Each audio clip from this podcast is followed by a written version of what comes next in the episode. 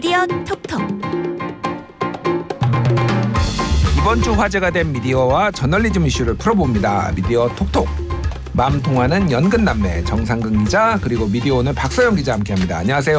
안녕하십니까. 예. 오늘 두 분께서 뽑아온 미디어 이슈 먼저 살펴보도록 하겠는데요. 지금 이번 주 미디어 이슈는 아무래도 TBS 예산 삭감 문제인 것 같아요. 그래서 서울시가 그 내년도 TBS의 예산을 대폭 삭감을 했죠. 한 음. 30, 32.6% 정도 삭감을 한 걸로 알고 있는데 3분의 1이 나, 어, 줄어들었습니다. 그래서 지금 이게 언론 탄압이다 아니다 뭐 이런 여러 가지 논란들도 지금 벌어지고 있고요. 그래서 김어준 씨에 대한 김어준의 뉴스공장에 대한 보복이다. 지난 음. 김어준 씨가 그 뉴스공장에서 어, 생태탕 의혹을 제기를 적극적으로 한 것에 대해서 보복성 예산인 어, 삭감이다 이런 얘기까지 이제 폭넓게 나온 상황입니다. 그래서 이거를 안 다룰 수는 없는데 다만 어, 여기가 뭐 TBS고 네. 그러다 보니까 이제 당사자 얘기니까 저는 최대한 좀 객관적이고 중립적으로 이제 하려고 할 테니까 두 분께서도 어, 편하게 하지만은 뭐 용어들은 좀 조심해서 이렇게 하면 아주 불리하게 아니 어떤 용어를 쓸 거라고 생각하세요? 네. 어, 어, 뭐 이를테면은 육두 문자를 쓴다든지 뭐 아이고, 그러지는 않으시겠죠 네네, 당연히. 안 되죠. 네. 자 그래서 일단은 뭐 어, 정상근 기자께서 조금 설명을 음. 좀 해주시죠. 저는 이게 TBS 관련된 문제이기 때문에 이 TBS에서 이 문제에 대해서 좀 조심스럽게 접근을 하고 있는 걸로 좀 알고 있고 음. 또 그게 맞다고 생각해요. 근데 예, 예. 다만 그 다른 언론들도 좀 그런 태도가 있었으면 좋겠다라고 생각이 들었던 건 음. 어, 이게 과거에 이제 그 언론법 그 언론중재법 개정안 문제가 있었잖아요. 예, 예. 음. 그때 이제 그 언론들이 당사자였단 말이죠. 음. 어, 그럼에도 불구하고 이게 그 정보 균형이 굉장히 좀 어, 비대칭적이었다라는 생각은 좀 들었어요. 그러니까 예, 예.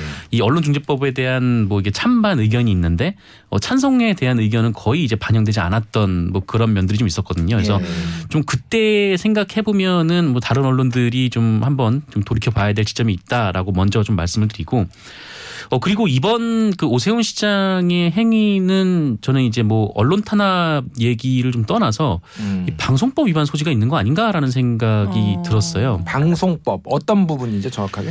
어 이게 뭐냐면은 그러니까 이 TBS에 대한 그 출연금을 이제 3분의 1을 삭감했다라고 했는데 네. 이 TBS가 이제 방송국이다 보니까 뭐 여러 가지 이제 예산들이 나가잖아요. 음. 이게 예. 고정적으로 나가야 되는 예산들이 있단 말이죠. 뭐 음. 장비를 운영하는 비용도 있고 또 인건비도 있고 이런 걸 다 제외를 하다 보면 어 3분의 1을 삭감했다라는 건 음. 사실상 제작비를 전부 삭감했다라고 음. 볼 수밖에 없는 상황인 거예요. 예.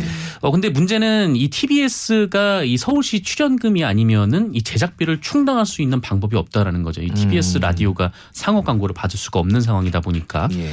어 그렇게 되면 결국에 이제 제작을 하지 못하게 한 거 아닌가. 그러니까 이 음. 제작 자율성을 결국 침해한 거 아닌가.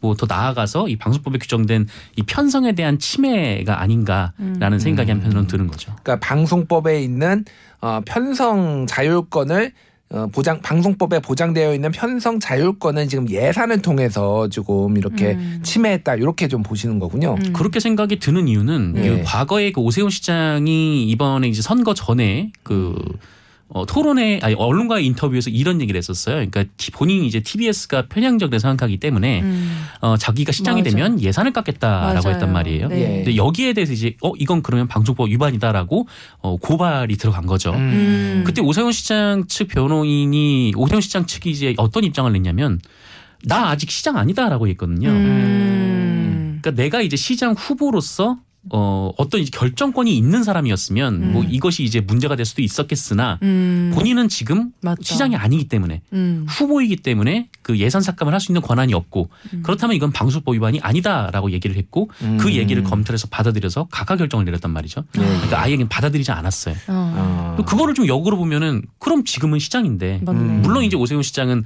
아 편성 때문에 그런 게 아니다라고 음. 얘기는 했지만 음. 뭐 사실상 이제 편성에 대한 침해라고 볼 수 있는 거 아닌가라는 게 제 생각이죠. 음, 알겠습니다. 일단은 서울시 측에서는 지금 재단으로 TBS가 독립을 했는데 네. 예산은 지금 아직도 서울시에 과도하게 한 72% 정도 올해 기준으로 의존을 하고 있다. 이게 과도하기 때문에 충격요법이 필요하다. 이렇게 얘기를 하면서 좀 대폭 삭감을 했다라는 입장이에요. 네. 어, 기자님은 어떻게 보십니까? 그러니까 충격요법이 필요하다고 말한 이유가 이렇게 방송통신위원회 지금 뭐 TBS 라디오 같은 경우에는 상업 광고를 못 하고 있으니 이런 점을 알아서 방송통신위원회에서도 참고해달라 뭐 이런 음. 식의 취지로 말을 했다고 하는데 그럼에도 뭐 재단으로서 이렇게 독립이 됐으니까 뭐 재정적으로도 독립을 조금씩 해나가면 좋긴 하겠죠. 음. 근데 어 지금 갑자기 이렇게 확 깎아버린 거잖아요. 예, 예. 이거는 그래도 좀 논의의 과정이라도 한 번이라도 거치고 하는 게 맞지 않나. 뭐 지금 시, 서울시 의회에서 논의를 해서 깎는다고 하긴 하겠지만 그 서울시장이 지금 어쨌든 음. 이런 식으로 갑자기 통보하는 식으로 깎아버리면은 이게 좀 절차적으로도 맞는지 저는 잘 모르겠거든요. 음, 네. 그러니까 뭐 삭감을 할 수는 있는데 이 폭이 너무 과도하다 이렇게 보시는 건가요? 그러면은? 아니 뭐 재단으로 독립을 한 만큼 음. 예산안에 예산 편성에 있어서도 좀 자립성을 가질 수도 있다고는 음. 말을 할 수 있겠지만 예, 예, 예. 그렇다고 해도 이건 지금 약간 절차적으로 좀 많이 하자가 있어 보인다. 음, 네, 저는 그런 알겠습니다. 생각도 한번 예. 해봤습니다. 절차적으로 하자가 있고 실현이 한마디로 불가능하다. 이 음. 예산을 네. 이렇게 많이 깎으면 한 번에 안 된다라고 말씀해 주신 것 같은데 일단 이 예산이 지금 이 예산안을 기준으로 해가지고 TBS에서 지금 내년도 각그 부문별 예산을 짰는데 이 라디오 어, FM 라디오 같은 경우에는 올해 예산이 제작비가 62억 원 정도 됐는데 네. 내년에는 2억 원 정도로 아. 60억을 삭감을 했더라고요. 그렇죠. 예. 네. 아. 이게 3분의 1만 깎은 것 같지만 사실은 제작비가 다 삭감될 수밖에 그럼 없는 라디오 쪽은 제작비를 다 깎은 거예요? 뭐 그렇게 되는 셈이죠. 어, 그런 그 거였어요? 숫자상으로 맞추려면 고정 음. 비용으로 인건비 뭐 방송 송출 비용 이런 것들이 있기 때문에 음. 그런 거를 빼고 나머지에서 다이어트를 하려면은 네. 이제 그래서 여기 두 분은 내년에 뵐 수 있을지 그러니까 저도 그 생각 들더라고요. 예. 대표님도 뵐 수 있을지 모르겠어요. 아, 예, 뭐 저도 뭐, 네. 뭐 잘리면 잘리는 건데 그거 뭐 그건 중요한 게 아니고 네. 그래서 이게 정상적으로 좀 정상근 기자가 보기엔 정상적으로 아. 안될 거라는 아, 그렇죠. 이 매우 비상정상적인 일인 것 같은데. 예. 근데 사실 저는 뭐 어디 가면 이제 다이어트란 얘기를 참 많이 듣는 편이긴 하는데 예, 예. 네. 그 누군가 강제로 다이어트를 시킨다고 했을 때 음. 음. 이제 생명을 유지할 수 있는 이제 소금과 효소 정도는 넣어줘야 이 목숨을 부지하면서 이제 다이어트가 예, 예. 가능한 거잖아요. 예, 근데 예. 지금은 그런 상황이 아니라는 거죠. 그러니까 음. 이게 만약에 서울시가 어쨌든 이게 서울시의 이 소중한 이제 시민들의 세금이다 보니까 음. 뭐이 부분에 대해서 한번 그 지금 이미 TBS는 재단으로 나가 있으니 음. 좀그 예산을 좀 줄일 필요성이 있겠다라는 생각이 들었으면 음. 이 TBS가 이 상호 광고를 받을 수 있는 어떤 조치와 함께 이것을 음. 추진을 해나가던가 어, 그렇지 않다면은 좀 이렇게 단계적으로 좀 축소를 하는 방안을 선택을 하는 게 맞다라고 생각이 음. 들었는데 음. 예. 지금은 그냥 아예 제작비 전부를 삭감할 수밖에 없는 수준의 딱그 예. 정도의 음. 예산을 그 삭감을 했더라고요. 그래서 예, 예. 이거는 사실상 그 고사하라고 밖에 내보낸 그런 것과 뭐 다르지 않을 다르지 않지 않나라는 예. 그런 생각이 드는 거죠. 알겠습니다. 일단은 이게 확정된 예산 아니고 서울시의회 본회의에 이 예산안이 통과가 되어야 되는데 실제 1억 이 정도 삭감된 예산이 통과가 될지 아니면 원상 복구가 어느 정도 될지는 좀 지켜봐야 되고 또 이제 민주당 소속 시의 회 의원들이 상당히 반대를 하고, 있기 때문에 그 부분은 추후에 저희가 짚어보도록 하겠고요. 지금 TBS 문제뿐만 아니라 서울시가 한겨레의 광고를 어, 중단을 하면서 논란이 됐는데 한겨레가 오세훈 서울시장한테 비판적인 기사를 쓴 거를 보고 어, 서울시가 저 중단을 했다 이런 음. 의혹이 있더라고요. 네. 이거는 좀 어떤 내용인가요? 뭐 그런 거죠. 그러니까 이게 그 한겨레에서 음. 이 오세훈 시장의 이제 그, 그 서울시가 이제 시민단체들에 대한 예산도 좀 축소를 했는데 어, 그 부분에 대해서 이 오세훈 시장의 발언이 좀 어떤 의미를 가지고 있는지 또 이것이 뭐 옳은 얘기인지 그른 얘기인지 일종의 좀 이제 그 평가하는 기사를 냈어요. 그래서 뭐 이게 뭐 어떤 이제 언론중재법 때 논의가 됐던 뭐, 어, 뭐 고의로 뭐 악의적인 보도를 했다라고도 볼 수 없고 또 음. 오보라고도 볼 수는 없죠. 이 나름의 이제 한결의 평가가 들어가 있는 거기 때문에 예. 어, 그런데 이후에 이제 이 서울시에서 한겨레 측에 전화를 걸어서 어, 그 다음 달에 주기로 했던 이제 모종의 이제 광고료를 네. 어, 줄 수가 없는 분위기가 됐다라고 5천만 얘기를 한 원. 거예요. 네. 그러니까 이게 분위기가 됐다. 네, 분위기가 예. 됐다라는 음. 거죠. 그 말은 곧 이제 비판 기사를 썼기 때문에 음. 어, 내부에서 분위기가 좋지 않아졌고 음. 그래서 네. 광고를 집행할 수 없겠다라는 얘기인 건데 어, 좀 뭐라고 할까요? 이게 그 예전에 이제 삼성에서 이제 비판 기사를 썼다고 해서 이제 언론사에 광고를 음. 끄는 적이 있었는데. 네. 어, 뭐 그, 그때는 이제 개인 기업이니까 뭐 굉장히 좀 그때도 논란- 논란이 많았지만 한편에서 이제 개인 기업이니까 하고 좀 넘어갔던 측면이 있었는데 음. 어, 그런데 서울시는 그렇지 않단 말이죠. 음. 이제 시민들의 세금을 걷어서 운영하는 곳이고 서울 시민들 중에서는 조선일보를 보시는 분도 있지만 한겨레를. 보시는 분들도 있단 말이죠. 예, 네. 예. 그런데 이런 예산을 두고 일방적으로 뭐내 마음에 들지 않는다라고 해서 광고를 끊어버린 음. 어, 그럼에도 불구하고 언론 내부에서는 거의 이슈도 되지 않는 좀 이런 음. 상황이 이어지고 있습니다. 그렇군요. 박수영 기자는 어떻게 보십니까? 뭐 어쨌든 뭐 정황이지만 그리고 추측이지만 어쨌든 지금 오세훈 시장의 발언에 대해서 한겨레가 비판 기사를 내고 나니까 지금 광고국에 전화를 해서 그 다음 달에 예정된 광고비를 줄 수 없다라고 말씀을 하신 거잖아요. 네, 그쪽에서. 근데 또 이 정황이 아예 틀렸다고 보기가 어려운 게 미디어 오늘 기자가 이제 이런 상황인데 그러면은 지금 광고비 중단이 보도랑 연관이 있냐, 비판 음. 보도랑 연관이 있냐고 물었는데 거기에 대해서도 답변을 별로 하고 싶지 않다. 이런 식으로 음. 말씀을 하셨어요. 예, 예. 아니라면 아니라고 명확하게 말씀을 하실 수 있잖아요. 음. 그래서 저는 이게 또 한편으로 보면은 진짜 5천만 원을 정말 깎고 싶고 120억을 깎고 싶고 이래서 하는 건지 아니면은 그냥 좀 취임하자마자 좀 존재감을 위한 이런 바- 행위인지 좀 잘 모르겠더라고요. 정치적 정치적 음. 행위들인지. 네. 알겠습니다. 예. 그래서 그렇게 비춰질 소지가 있다. 지금 논란의 소지가 있다라는 음. 네. 거는 예, 확실하고 다만 말씀하셨듯이 이게 정확하게 어떤 뭐 비판 기사에 대한 보복성 광고 중단인지 여부는 확인되지가 않은 상황입니다. 다만 계속 이렇게 잇따라 좀 논란이 벌어지고 있는 것에 대해서는 서울시 측에서도 좀 고민을 해봐야 되지 않을까 이렇게 보여집니다. 잠시 전하는 말씀 듣고 다시 돌아오겠습니다.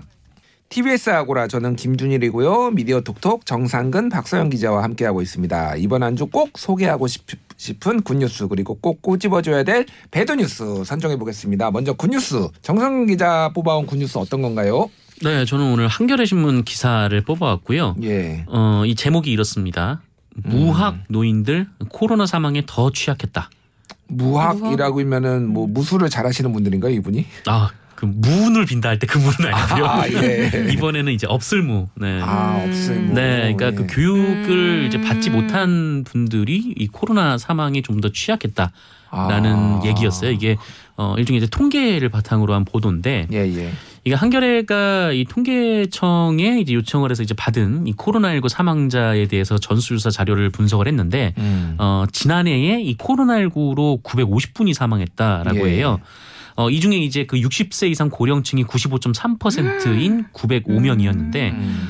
어, 그런데 이 중에 이 초등학교를 마치지 못한 분들의 비율이 한 16.5%. 오. 예. 150분에 가까운 수가 나왔다고 합니다. 음. 어, 그런데 60세 이상 전체 인구에서 초등학교를 나오지 못한 분들의 비율이 7.4%였거든요. 음. 어, 이 말은 그 이제 전, 한 60세 이상 중에서 7.4%가 어, 초등학교를 나오지 못하셨는데 음. 근데 그 사망자 비율에서는 그게 16.5%까지 음. 올라간다라는 그러면 더블이네. 거죠. 아마 음. 두 배네요. 그렇죠. 네. 두 배까지 올라간다는 거고. 그러니까 이 초등학교 수준의 교육을 받지 못했다는 거는 이게 대체로 우리나라에서 이제 빈곤에 놓였을 확률이 더 높다 라는 의미로도 되거든요. 확률도 높고 문맹일 가능성이 상당히 높다. 그렇죠. 예, 예. 네. 이 글을 모르실 수도 있는 상황이고 또 어 좀 이제 뭐 그 소득이 좀 없으신 분들이 가능성이 높은 건데 음. 어, 결국 이 코로나19라는 팬데믹이 이전 세계 모든 사람들에게 영향을 미치고 또 뉴스에서는 뭐 어떤 좀 영향력 있는 사람들의 사망 소식들이 쭉 전해졌지만 예. 어, 사실은 거의 상당 부분의 많은 분들이 좀 이제 뭐 이렇게 빈곤에 처해 있는 분들이거나 전 예, 세계적으로도 어좀 그러니까 이게 좀 그 재난이라는 상황이 모두에게 닥쳤지만 어, 그 위험성이 모두에게 같지는 않았다라는 거죠. 음. 그래서 이 국가라는 단체가 그 이런 좀 재난적 상황에 처했을 때 어디에 더 신경을 쓰고 또 주안점을 잡아야 되는지 음. 또그 생각을 해볼 수 있는 또 기사였던 것 같습니다. 네, 음. 좋은 기사였던 것 같고 아무래도 이런 부분들을 어, 정부가 좀 살펴서 대책들을 이를테면 저소득층, 노년층 이런 분들에 대해서 좀 더 방역을 잘할 수 있고 안전을 지킬 수 있는 대책들을 내놔야 될 것 같아요. 네네. 음. 예, 정말 좋은 기사였습니다. 이게 보니까 오늘 두 분이 꼽아온 게 다 한겨레 기사고 그러게요. 앞에 그 그 광고 중단 그것도 한겨레 네. 거고 오늘 한겨레가 네. 유독 많이 나오는데 그러게요. 박서영 그동안 안 기자 했는데. 예 네. 박서영 기자 한겨레 어떤 기자 기사 가져오셨나요? 아, 그 팀이 같이 쓴 기사고요. 내용은 음. 사실 별게 없어요. 그 하고 싶은 말을 그래픽으로 표현을 한 interactive 기사인데요. 제목이 어떤 거죠? 한겨레 데이터 interactive global warning. warming 아, 네, warming. 예, 뭐 따뜻해지는 warning 네, 경고가 맞습니다. 아니라 예, 예. 경고인 줄 알았네요. 예, 네. 예, 예. 아무튼 지금 어 다들 아시다시피 지구 평균 온도랑 해수면이 상승하고 있는데 그게 음. 이제 그 몇 년치를 이렇게 한꺼번에 보여주면서 아 진짜 지금 심각하다 이 그래프를 보면 그걸 네. 느낄 수 있습니다. 음. 또 빙하가 녹아내리고 있는 데이터들도 있는데요. 어 이게 사실 어 언론사들에서 이렇게 interactive 기사를 쓰는 게 굉장히 어려워요. 그리고 별로 이렇게 인기가 많지는 않거든요. 예. 네. 근데 한겨레 기자들이 이 데이터를 그 기후 위기랑 기후 변화에 대한 데이터를 아주 잘 정리를 해놔서 그냥 그림으로만 봐도 아 정말 심각하네라는 음. 생각이 들더라고요. 예, 예. 한번 독자분들도 많이 보셨으면 좋겠어서 이 기사를 가져왔습니다. 예, 이 기사는 한번 여기 들으시는 청취자분들이 한번 검색을 해서 찾아보셨으면 좋겠어요. 저도 이거 찾아봤는데 굉장히 잘 만들었습니다. 그래서 온도가 올라감에 따라서 어떤 일이 벌어지는지를 이거 시각적으로 보여준 거거든요. 제목이 한겨레 데이터 interactive global warming이라고 있으니까 꼭 한번 보시면은 기후 위기가 얼마나 심각한지를 아실 수 있을 것 같습니다. 이번엔 나쁜 뉴스 선정해 보겠습니다. 정상근 기자 어떤 거 가져오셨죠? 네, 어, 뭐 어느 언론이라고 할 거 없고요. 이거 음. 많은 언론에서 썼는데 월 3만 원 버는데 제네시스 탄다. 음. 역대급 카푸어녀라는 제목의 기사입니다. 아 이거 저도 봤어요. 네. 저도 봤어요. 음, 미디어가 다양해짐에 따라서 이제 기자들의 출입처가 늘어나고 있는데 네. 어, 이제 유튜브도 튜브 TV. 네. 출입처가 되었구나라는 네. 생각이 드는 어 근데 기사였는데 이 제목이 다 대동소이했거든요. 이런 네. 식으로 나왔어요. 네, 다 여성을 강조하는 제목이 들어갔고 그러니까 무슨요, 무슨요 할 때. 이제 뭐 예전에 된장요 할 때 그 꼭 이런 식으로 달리면요 이게 일단은 젠더 갈등이 굉장히 이제 돈도 못 버는 뭐, 어, 네네. 뭐 사람이 뭐 이런 거 하냐라면서 막 달리는 거가 하나가 있고 야 이거 월 3만 원 버는데 제네시스 탄다 뭐. 뭐 타면 안 됩니까? 잘 모르겠는데 내 맘이지 그거는. 네, 뭐 훔쳐 탄 거 아니면은 뭐 네, 네. 큰 상관 없기도 하고 그리고 말씀 말씀하셨듯이 뭐 이제 여성을 강조하는 얘기들이 좀 나오다 보니까 예. 어, 댓글창도 아주 지옥이었던 네, 음. 아주 나빴던 기사였습니다. 박선 기자는 이거 어떻게 보셨어요? 이 기사요? 예. 아 제가 어 지난주에 이런 기사를 썼어요. 커뮤니티랑 그 유튜브에서 그 진짜 막 필요 없는 그런 정보 독자들이 굳이 알 알아야 할 필요가 없는 정보를 이렇게 그 기사화하는 것에 대해서 비판하는 기사를 썼는데 그냥 또 계속 그런 비판 기사 써도 나오는구나. 음. 저는 이 내용보다는 네 그런 좀 회의감 이 들었습니다. 아, 내가 네. 아무리 때려도 타격감이 없구나 이런 네, 회의감이 네. 제가 그래서 항상 강조하는데 회법이 네. 있다니까요. 음, 어, 뉴스제휴 평가위원회에서 이런 것만 모아서 감점을 주면 됩니다. 저희가 그것도 네. 넣었어요 기사에. 그러니까 네. 계속 계속 될 때까지 네. 그 해야 돼요 진짜로. 그래서 끝까지? 할, 때- 할 때까지 뉴스제휴 평가위원회가 그걸 받아들일 때까지. 네. 그래서 지금 이렇게 너무 심하면은 아예 검색 제휴나 콘텐츠 제휴에서 빼는 수준까지 갈 수 있게 하지 않는 음. 이상 이런 기사는 계속 나올 거예요. 사실 그러니까요. 이런 기사가 조중동 뭐 중앙일간지에서 많이 나오기 때문에 음. 그냥 일반 중소 인터넷 매체에서도 쓰지만 진짜 대형 언론사에서도 계속 쓰거든요. 음. 이런 기사를 네. 근데 제가 진짜 좀 말씀드리면은 한겨레하고 경향은 잘 안 씁니다. 그렇죠. 안 네. 써요. 네, 안 거기는 씁니다. 진짜 그나마 되게 양심적이에요. 네. 뭐 진보 언론도 뭐 다 똑같다 욕하시는 분들이 있는데 맞아요. 최소한의 금도는 넘기 맞습니다. 넘지 않으려고 노력하는 언론들이 있습니다. 그건 미디어- 짚어줘야 돼요. 미디어 네. 오늘도 안 쓰죠 네. 이런 거. 음. 예. 그래서 그런 언론들 좀 칭찬도 해줬으면 좋겠습니다. 알겠습니다. 박서영 기자가 뽑은 나쁜 뉴스 어떤 거죠? 어, 뭐 많이 사실 좀 노, 논란이 되는 기사들인데요. 그 음. 노태우 국가장을 함으로써 이제 분열과 갈등의 치유 계기를 삼자 라는 그런 식의 기사랑 사설들이 보수 언론 쪽에서 좀 많이 나오고 있어요. 음, 예. 경제 매체랑 사실 그 상 대상자들을 뭐 5.18 유족들이나 이런 피해를 봤던 사람들이잖아요. 근데 그분들이 사실 지금 뭐 직접 사과하지 않아서 음. 아직 그렇게 받아들이기 어렵다고 하는데 음, 음. 이렇게 자꾸 이제는 좀 그만하자, 그만하자라는 식의 좀 논조를 가진 사설과 기사는 피해자들한테 다시 한번 또 상처를 주는 기사가 음. 아닐까 싶어서 음. 가져왔습니다. 쉽게 얘기하면 네. 한마디로 화해를 강요하는 네. 지금 기사들이 너무 많다. 네. 그거는 화해를 하는 거는 피해자들이 받아들일 준비가 되어 있어야 맞습니다. 되는데 이제는 화해할 때 된 거 아니야? 그만 네. 좀 해. 약간 이런 식의 강압적인 기사가 많았다. 음. 이렇게 보시는 거군요. 네, 맞습니다. 어, 정상 기자는 어떻게 보세요? 이 몇몇 언론들이 이렇게 뭐 화해를 얘기를 하고 있는데 그 몇몇 언론들 중에서는 이 과거 군사 독재 시절 때 자신들이 썼던 기사에 대해 먼저 음. 네, 그 경위를 밝히고 이제 사과를 해야 되는 언론들도 많죠. 음. 네. 장군님 만세 뭐 이런 거. 뭐 그런 것도 있고, 네. 인간 누구라든지, 인간인데 어. 땡땡땡. 예. 네. 네, 그러게 말입니다. 인간 전두환이라고 아. 인간 전두환 유명한 기사 있습니다. 아, 그렇구나. 굉장히 유명한 네. 기사가 있어요. 아. 조선일보 기사였죠. 조선일보? 기사였어요. 예, 네. 예. 어, 오류를 범할 수 있고 틀릴 수도 있어요. 저는 네. 그렇게 보는데 반성을 좀 하고 사과를 하는 게 얼마나 중요한가 요즘 다시 한번 깨닫고요. 저건 정치인들뿐만이 음. 아니라 언론에게도 마찬가지 아닌가 그렇게 보여집니다. 그래서 저도 예전에 다른 방송 나가서 말 잘못한 거 있어서 한 두어 번 음. 사과했습니다. 잘하셨어요, 대표님. 예, 어, 여전히 네. 이런 액, 렉이야라고 하면서 욕을 먹고 있어요. 어. 알겠습니다. 예. 지금까지 미디어 톡톡의 정상근 박소영 기자와 함께 했습니다. 감사합니다. 고맙습니다. 감사합니다.